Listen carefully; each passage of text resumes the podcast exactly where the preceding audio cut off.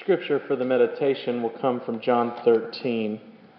First, I'll read verses 1 through 17, and then later on, I'm going to read verses 31 through 35. Now, before the festival of the Passover, Jesus knew that his hour had come to depart from this world and to go to his Father. Having loved his own who were in the world, he loved them to the end. The devil had already put it in the heart of Judas, the son of Simon Iscariot, to betray him. During the supper, Jesus, knowing that the Father had given all things into his hands, and that he had come from God and was, and was going to God, he got up from the table. He took off his outer robe and he tied a towel around himself. Then he poured water in a basin and began to wash the disciples' feet and to wipe them with his towel that was tied around him. Then he came to Simon Peter, who said, Lord, are you going to wash my feet? Jesus answered, You do not know what now what I'm doing, but later you will understand. Peter said to him, You will never wash my feet. Jesus answered, Unless I wash you, you have no share of me. So Simon Peter says to him, Now, Lord, not only my feet, but also my hands and my head. Jesus said to him, One who has bathed does not need to wash except for the feet. But he's entirely clean. And you are clean, though not all of you. For he knew who was going to betray him, and for this reason he says, Not all of you. After he had washed their feet and had put on his robe, he returned to the table and said to them, Do you know what I have done to you? You call me teacher and Lord, and you are right, for that is what I am. So if I, your teacher and your Lord, have washed your feet, you also ought to wash one another's feet. For I have set you an example, that you also should do as I have done for you. Very truly, I tell you, a servant is not greater than their master, nor are messengers greater than the ones who sent them. If you know these things, you are blessed if you do them. As we march through Holy Week each year, we know the way through the week. It happens the same way every year. Easter Sunday is the destination, it is our point of greatest celebration. It's the day we're moving towards because on that day, in that moment, we see that the grave, following a series of unthinkable events, is not the end. Resurrection happens. Eternal life in God's kingdom is to come for all who belong to the Lord. But we're not there yet. There's still a lot to go through.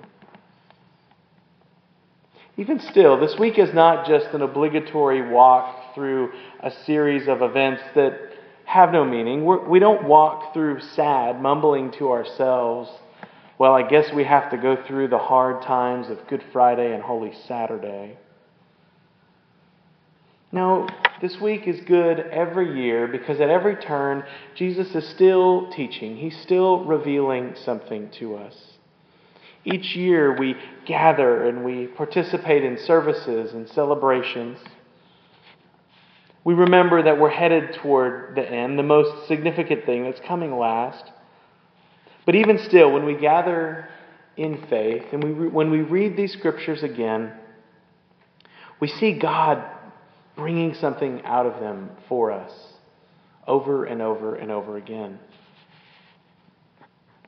I think sometimes the church gathers on Maundy Thursday so that we can get every little bit of time and teaching out of Jesus that we can. It's, it's, it's squeezing the, the last little bit out of the tube because we know what's coming on Good Friday. And so we gather on Maundy Thursday to see and to read and to remember and to go back into the upper room with Jesus. And what we see tonight is that Jesus is saving the best for last. Now, saving the best for last is not just an important thing that Jesus does, um, it's not a spiritual tactic. In many ways, Jesus gives us the best first. But when you go to seminary and you take preaching class, they teach you that if you have three points in your sermon, make sure that your best point is delivered at the end. In sales, they probably teach you give your strongest sales pitch right there at the end so you can close it. And I know that when I was being taught how to write a five paragraph essay so I could pass my standardized tests in high school, you made your most important point last. Now, for me, as someone thinking about saving the best for last, well, I, I, just have to confess that Vanessa Williams' song from 1991 has been running through my head all week. As she sings, Sometimes the snow comes down in June, and sometimes the sun goes round the moon. Just when I thought our chance had passed, you go and save the best for last. I don't think it has anything to do with Scripture, um, but hopefully by sharing this with you, um, I provide a tiny bit of comic relief because surely they laughed at the Last Supper. And surely I can move on from the song after this night is over. But Jesus did save the best for last. He saved the best for last as he worked through this passage with his friends, as he worked through this story. Our service tonight opens with the Gospel of Luke as the room is prepared and the table is set. And then we read through what happened in that upper room. And some say that it's, it's like a reporter is describing in real time everything that Jesus is doing as, he, as we read through chapter 13. Moment by moment, verse by verse, we see this unfolding. That's certainly what happens with the foot washing. And then after verse 17, which we're going to skip 17 through 31, we see Jesus go into depth with Judas and the betrayal and sharing the bread.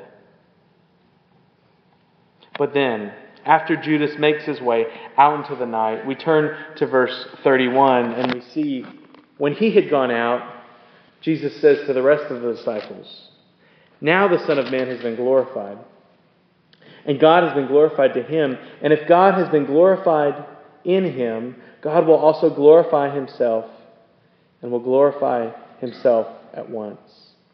Little children, I'm, only with, I'm with you only a little longer. You will look for me. And as I said to the Jews, now I say to you, where I'm going you cannot come.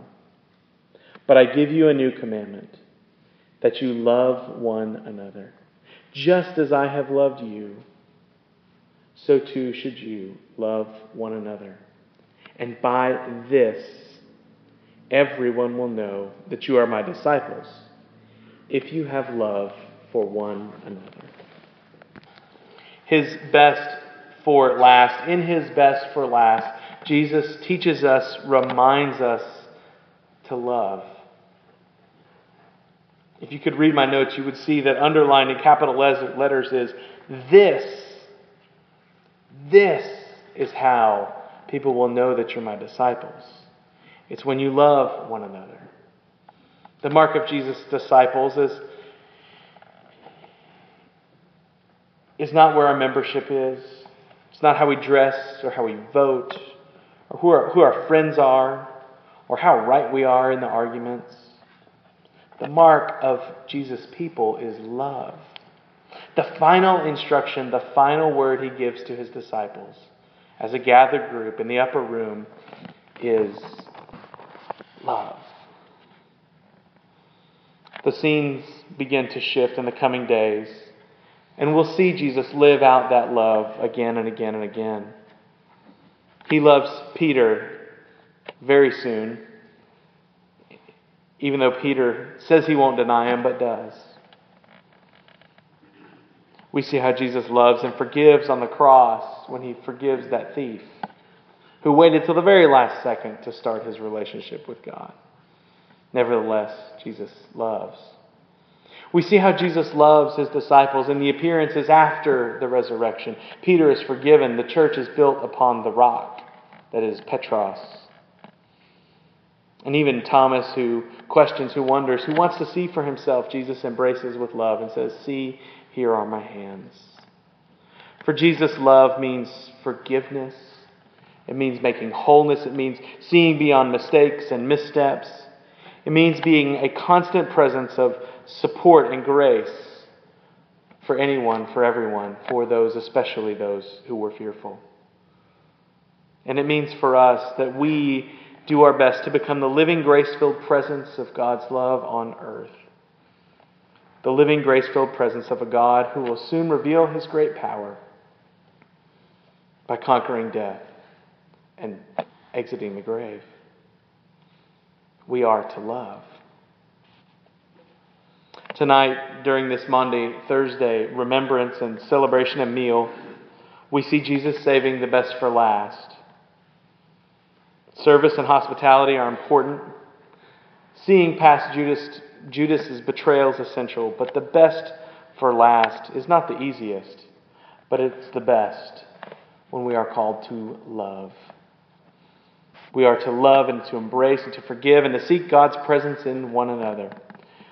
We are to love, and as Jesus tells us long before the hymn was written, they will know we are Christians by our love.